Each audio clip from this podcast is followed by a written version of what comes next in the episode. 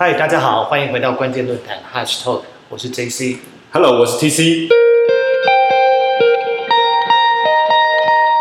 那我想先跟大家聊聊，就是我们在上一集讲到的 BLM 主题。那时候讲到说，在最近其实我们也观察到 BLM 它影响到了，除了是在社会上面的一个平权运动、反种族歧视、肤色问题等等等，那它同时也进一步影响到了跟行销有关的议题。那到底是什么呢？那其实我想说，让 TC 来介绍一下。好哦，那上次提到了 BLM 这个 hashtag 呢，其实有另外一个因应这样子的一个 hashtag，有一些新的一个运动吧，但是这个运动比较仅限在行销的层面。那它的 hashtag 就叫做 Hate for Profit，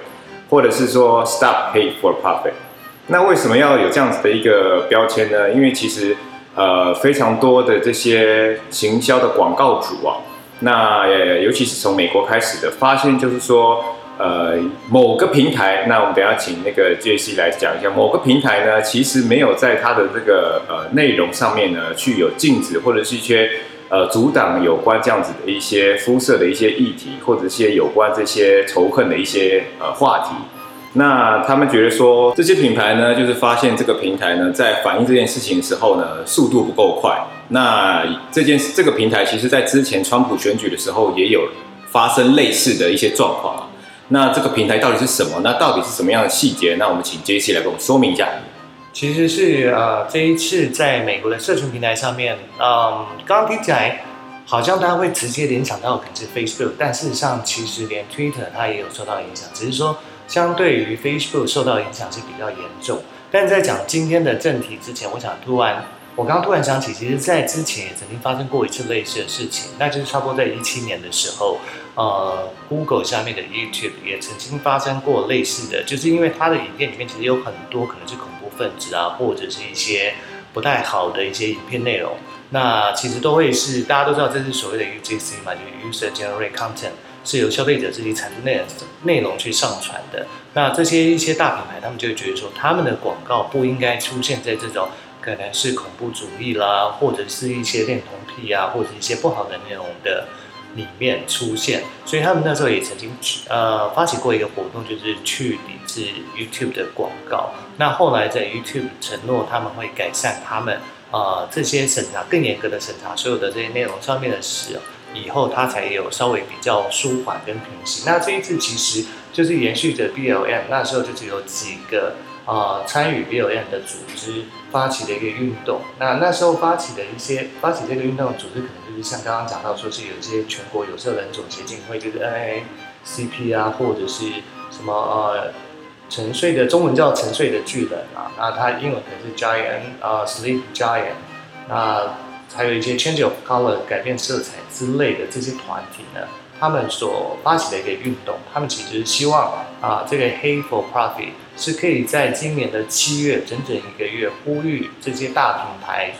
他们可以暂停投资广告在 Facebook 上面，所以后面呢，当然它就引起了一连串的美国大小品牌都投入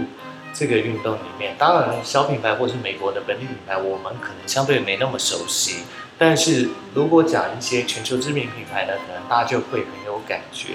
举例来讲，像是可口可乐，可口可乐它就在六月二十六号的时候宣布，它要暂停全球的社交平台上面的广告，不单单是美国。这个活动其实一开始希望的是美国本地啊的这些品牌主，包括国际品牌或者是 local 品牌，他们可以停止在美国的 Facebook 上面投广告。可是可口可乐它是宣布它全球都不要投广告。这其实呃很可惜是，像可口可乐它一直都是很致力于去追求很好的创意或是很特别的表现的行销方式去跟消费者沟通，因为。我记得今年其实也就上个月吧，六月六月初的时候，那时候台湾的可口可乐发行了一个呃很有趣的 campaign，叫做城市品。当然，城市品不是只有台湾独有啦，但是台湾的城市品的 campaign 它做的非常有趣，它就是把结合每一个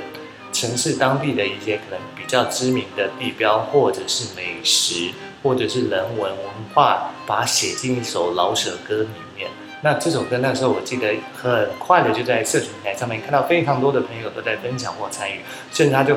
做了一些小游戏，让你进去测试跑一下，说，哎，原来你是哪里人？你是宜兰人吗？你还是台北人还是什么？那当然，他不是那么无聊，只讲台北人，他会告诉你台北可能就是比较吵吗？然后宜兰人可能是怎么样呢？然后台南就是比较文青跟爱美食之类的。但但是这个活动呢，其实很巧，他就碰到这件事情，所以他差不多大家会注意到六月底七月初以后，你就似乎再也没有看到可口可乐啊的广告出现，就是包括这一个城市品的广告。那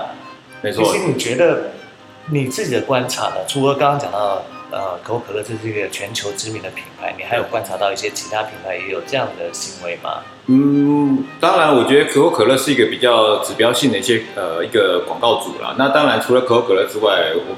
大概也统计了一下，全球大概也有至少二三十个品牌以上啊。当然，可口可乐是其中之一。比如说，还有像艾迪达斯啊，冰淇淋的 Ben Jerry 啊，或者是甚至那些呃。酒商像蒂亚吉欧、福特、那个汉高、那个本田等等等等这些大品牌就陆陆续续的跟上哦。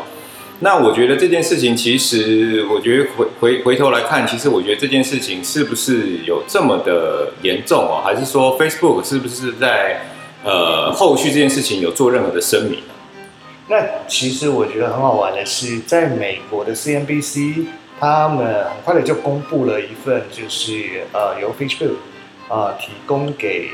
呃广告公司或者是广告主的一个备忘录里面写到说，其实总体上呢，呃，抵制并不是他呃他的说法是这样啦，换成说总体总体上来讲，抵制不是我们一起进步的一个方式。那我是真的希望你知道，真心希望知道说，我们 Facebook 不会因为压力而做出政策改变，因为我们制定政策的基础是根据原则，而并非是商业利益的考量。那当然，这样讲，其实我觉得也没有错，就代表说，如果你真的是一个公正的一个平台或媒体的话，你要做出所有的事情，你应该是依据一个比较公正的一个原则方式。啊，我们姑且不论这个原则应该怎么称呼它啦，就姑且称呼它可能叫做一个公平的方式好了。那公平的方式，它其实是应该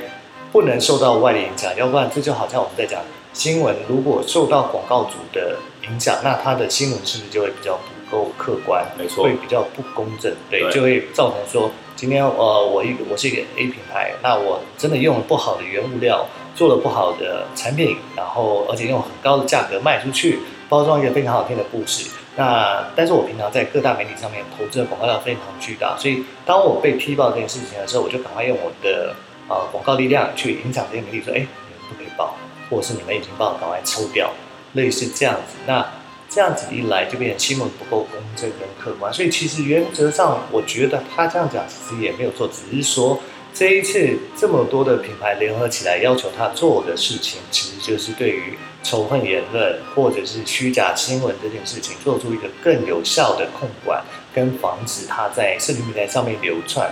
所以这一次的事件，我觉得 h a p p y Profit 的事件，它其实就变成一个非常呃。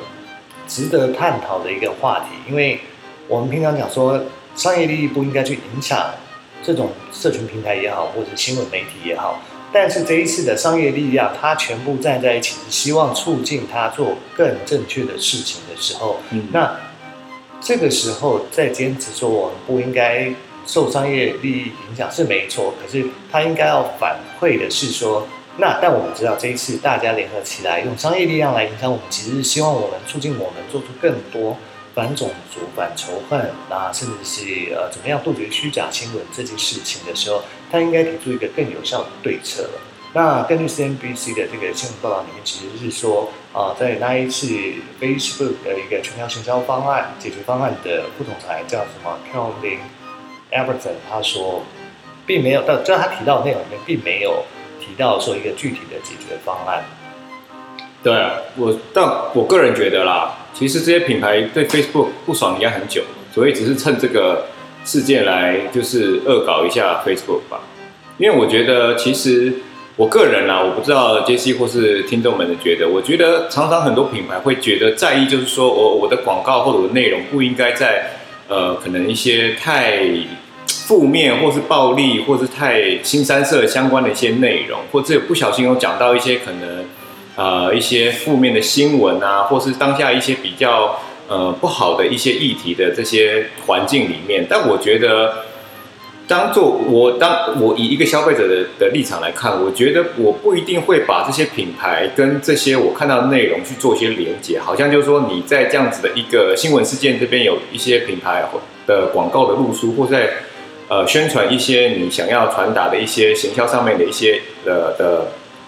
的的 message 上面说，好像你就是对这件事情或者这件事情有特别的一些呃相关联。我个人觉得这这。不会是大家各各各个消费者可以直接去联想的，但我我不知道，我我个人觉得说这个趁这个热度多于就是实际对这件事情的一些呃一些真正的意义所在。那我觉得呃这些品牌除了就是在以这样子的一些形态上面去做呃这样子一个抵制之外，我觉得还是有很多品牌在。这样子的一个呃 B L M 或是 Hateful Profit 上面，其实也有刻意的，也不说刻意啦，好像针对这个呃呃黑人的这样子的一个种族的这个议题上面，好像有刻意去觉得说，哦，我想要跟你拉拢。就是我发现有很多品牌，不管是在呃之前还没有 Hateful Profit 这样子的一个一个行动上面，其实会看到 I G 啊，或是 Facebook 上面都会说，哦，我是什么某某品牌，但我站出来，我我支持 Hateful Profit，或者是我支持。B O M 这样子的议题，嗯，杰西，你觉得说他们他们做这样子的用意是其实是对的吗？还是说其实只是一个趁一个当下的话题，然后更想要拉拢消费者的一个那个心理层面这样子的东西？我觉得对很多品牌而言，也许这是一个一石二鸟之计吧。就是说我同时可以得到一些时事的热度跟观众的注目以外，它的确又可以展现出这个品牌的一个社会责任的呃这件事情。就是说，他同时参与这件事情，这个活动呢，那站出来要求说，呃，Facebook 你应该要做出更好的一个对应措施，因为它同一方面又可以让消费者觉得说，哎，这个品牌是有社会责任的。那我刚刚又突然想到说，其实我们一开始讲到可口可乐呢，我记得他在宣布停止广告的时候，他后来又有这样一个澄清说，他其实不是为了参加这个抵制活动而暂停。那他的说法是说，他们必须停下来检视所有在社群平台上面的广告是不是符合他们心里面的那把尺的要求。嗯，所以对于可口可乐而言，他说我不是为了要抵，为了要抵制而抵制。嗯，所以这件事情上面，可口可乐它的一个做法，也许就会比较接近说一个有社会责任的品牌。他的确当。他的确在这个时间点去提出来说，他要暂停全球广告，当然一定是多少做这个影响了。但是他希望做到的是说，他要去解释一下所有平台上面是不是真的都那么合适。那当然他没有说，他是说他们先暂停三十天啦，利用三十天的时间赶快来好好审视。三十天以后是不是就恢复了所有原本的一个行销计划去走广告呢？我觉得时间也快到了吧，反正现在也已经七月中后了。对，那我们可以看看说到八月以后，可口可乐的广告是不是嗯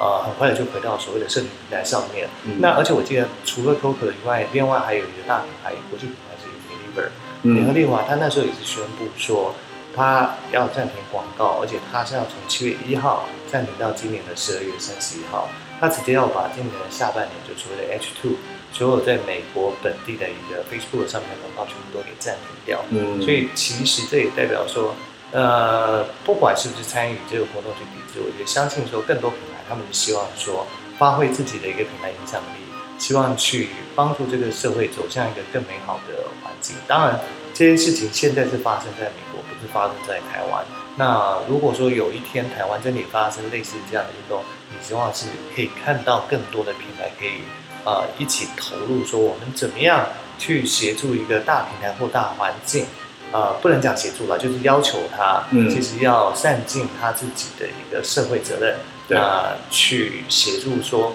不要让这样的虚假新闻或是仇恨言论，或是永远在制造队员对立这样子呃的状况是减少发生。当然，我相信不可能所有事情做到一个尽善尽美。那既然大家平常这么依赖这样的一个社群平台去做一个沟通跟交流，那相对的，在上面如果可以防止这些事情发生，我相信对大家都是好事。嗯，我认同了。但是，就就像杰西刚刚提到，如果这件事情发生在台湾，或者甚至就是把那个范围扩大一点，发生在亚洲的话，我不知道说这些本土的亚洲的品牌主啊，或者说台湾这些的一些本土的这些。呃，在有投放广告这些的品牌主，他会做什么样的一些呃行为行呃或者是行动？因为我觉得以种族这个议题来讲，在亚洲，我觉得相较于可能比欧美要来的少了。那再来的话，可能就会就是说，如果真的是有相关这样的议题，我觉得老实说，政治的政治的议题应该会多于种族的议题。但政治这个这个议题来讲的话，很多品牌其实是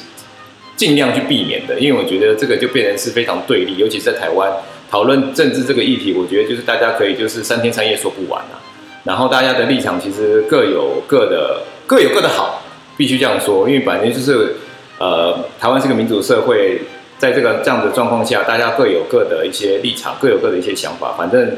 终究来说，就是为了台湾，希望台湾可以更好。我觉得这个事情其实就是品牌也比较难去去站的一个一个位置，或者站的一个角度去特别去说这件事情。但我想要补充一下，就是就是说，刚刚提到就是这些品牌是不是为了现在这样子的一个呃 B L M 或者 Hey for Profit 有特别去说明一些事情来做蹭一些热度哦？其实可以，之前其实有发生一件事情，就是那个美国的 Microsoft 呢，在那个当然不是 Microsoft 本人哦，不是这个呃企业主，但他的那个呃广告代理商 agency 呢。当初就是有想说，就是有请一个黑人的那个壁画家，趁了这个 BOM 这个时候的这样子的一个议议题呢，请这个黑人的壁画家呢，在他们那个纽美纽约曼哈顿的一个那个呃店门口去可以做一些 BOM 相关的一些涂鸦，然后但他的信里面也提到了文字呢，就是说，哎，趁这个热度还在，麻烦看你有没有可能在下个礼拜跟我们做一些回应，然后我们可以 O K 的话。我们就可以直接一起来合作，就是去做这个壁画。但那个黑人的插画家就觉得说，什么意思？叫趁这个热度还在，这个 B L M 的议题是只是一个一个一个当下的一当下的议题吗？你不觉得这个这个这件事情是一个呃非常长久以来的一个一个问题？然后甚至就是说这件事情是不应该只是一个热度，而是是一个长期应该被关注的一个议题嘛？所以这件事情一抛出来之后，发现因为他抛在自己的 Twitter，然后。后来的 Microsoft 他的 CEO 跟他的那个 CMO，就是他的执行长跟那个呃呃怎么讲，CMO 是那个行销行行销长，都出来跟他就是在推特上面当面道歉。所以有些品牌其实当然这不是品呃 Microsoft 的问题，但我觉得有时候在这个沟通上面或是言语使用的上面，其实也需要非常的小心的。没错，那。大家如果说常想要说蹭一个热度再去做什么样的形象的时候，其实应该第一个先去解释的是这件这件事情或这个活动它是正面的还是其实带有一点情绪争论性的。如果是正面的话，我觉得相信这个时候你说啊，就算摆明我就是趁这个活动热度还在要来做一些事情来蹭它热度，我相信大家其实消费者也好，或者是参与者他们都不会觉得什么，因为。这毕竟是一个很正面，甚至它是一个很欢乐的事件。对。但如果它是一个比较有争论、争论意义或者是情绪性的一个话题的时候，其实最好不要是有一个说我要趁它的热度赶快来做一些事情，而是说，如果你的出发点是说我们也希望能够协助这整个平台，或者是说这整个活动可以有一个得到更大的重视，所以我们来请这个画家来做一个这样的创作，希望所有路过 Microsoft 门。店的消费者都会因为我们的这个创作呢，知道说这件事情我们不可以这么快就让它遗忘，或者是这么快就放弃了，没有继续坚持下去。我觉得相对而言，消费者如果听到这样的一个沟通内容，相对他们应该会觉得，哎，这是比较可以接受的，懂吗？即使你心里面这样想，也不应该把它写出来吧？是啊，我心做营销的谁心里面面对这样的状况，就不会想说，我可以怎么应用这样的一个局势来改变我的一个品牌知名度等等等。了解，对。那在最后面，我其实还是想要提一下，就是说，这一次虽然说是针对美国本地的一个 Facebook 的广告平台做啊这样的一个七月正品广告投放，可是大家知道它一个实际数据有呃大概是多少吗？不知道。对，好，我们现在讲一讲，就是说，呃，大家都知道说台湾在 Facebook 上面投放最多嘛，不是最多啊，呃。比例来说，依赖性最多啦，依赖性最多。其实，在台湾而言，不只是 Facebook 的话，还有另外一个就是 Google，这两个平台是现在台湾广告主在数位形象上面投放投放量最多。所以，呃，根据 DMA 的今年刚出炉的一九年的 Digital Spending 报告里面，大家可以看到说，大概有四百多亿嘛，就是还是比前一年在成长，就是总 digital 投资量。那当中在社群部分的投资量当然占比是。也是一个非常高的一个数字。你发现说，其实 social 平台上面的一个广告投放量，大概占它全年投资量快二十一点八 percent，所以其实代表说，在台湾的数字其实是非常高的。那可是在美国呢，其实富比是有针对二十六个大品牌的去年投放量跟今年六月的投放量做了一个预估。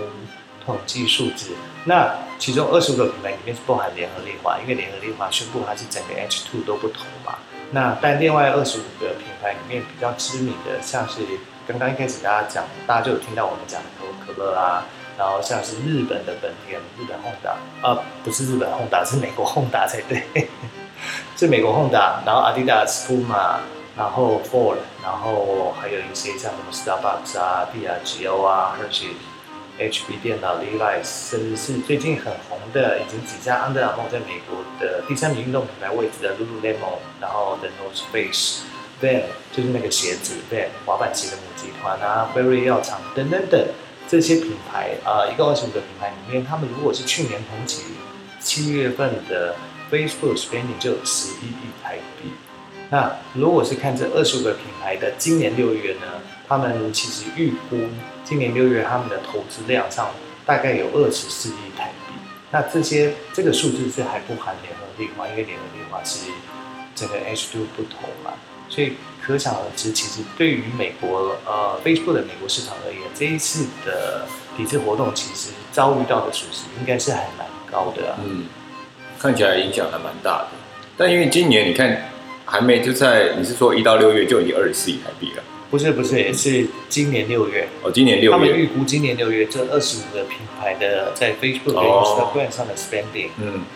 ，Facebook 应该很伤吧？那那那些广告主投去哪里了？哎，可能就是其他广告呃，其他的媒体对其他的口袋里面对受益吧。哦，那但这这是开玩笑的说法啦。所以说在这件事情上面呢，如果继续有在投放 Facebook，那相对它的 CPM 可能就会变得比较便宜。CPS、PC，因为广告流量突然变，所以你现在就是呼吁大家，就是如果要投 Facebook 的话，赶快投这个。但是我有看到一个报道，就是说虽然这些大品牌没有在投放啊，但是其实像中小企业或者是一些比较呃特殊呃类型的一些品牌，或是特殊类型呃特殊类型的一些业种，其实还是有持续的投放。所以 Facebook 感觉没有我的家呢。嗯，我觉得就是因为小品牌它还是必须继续经营啊，嗯，要不然他们的收入哪来？它不像大品牌，他们其实能够撑的比较久，所以他们也许是可以透过其他管道去做继续做行销。但有些啊，举例来讲好了，呃，先不讲美国的市场，因为我对美国的行销市场毕竟没有那么熟嘛。我讲台湾的行销市场哈，台湾的行销市场上面，例如说很多小型的 UC 品牌，那他们其实非常仰赖 Facebook 上面的一个广告投放啊。对。所以如果今天一样的事情发生在这边，你叫他不要在上面操作。那他就是直接没有导客流量来源，对他而言，他的影响应该就是会非常的大。那但是对于大品牌，它可能可运用的媒体策略还很多，媒体平台很多。那甚至是它可以考虑再回到一些传统媒体上面去做一些行销活动。嗯，那所以我相信影响一定会有差了。那一样的道理，虽然。台湾跟美国的市场不见得完全相同，跟雷同度可能也没有那么高，但是某种程度上，一些小品牌它应该面临的状况都一样。对，没错。像你特别提到这个，可能有一些像现在比较流行那种 D to C，就是 Direct Consumer 那种的品牌的话，它也可能只是透过，只能透过这种网以网络行销的这样子的一个模式为主的这些品牌，我可能还是非常仰赖这种两大 Google 或者是 Facebook 这样子的一个平台的投放。嗯。对啊，所以这个接下来怎么看呢？我觉得毕竟七月还没有过，这个可能要到八月以后，我们再来好好的观察，到时候再看是不是找机会跟大家分享。好，那就再看八月的分享，看看八月的状况，我们再来看要不要再录一集吧。好啊，那今天就先到此为止喽。OK，大家下集见，拜拜，拜。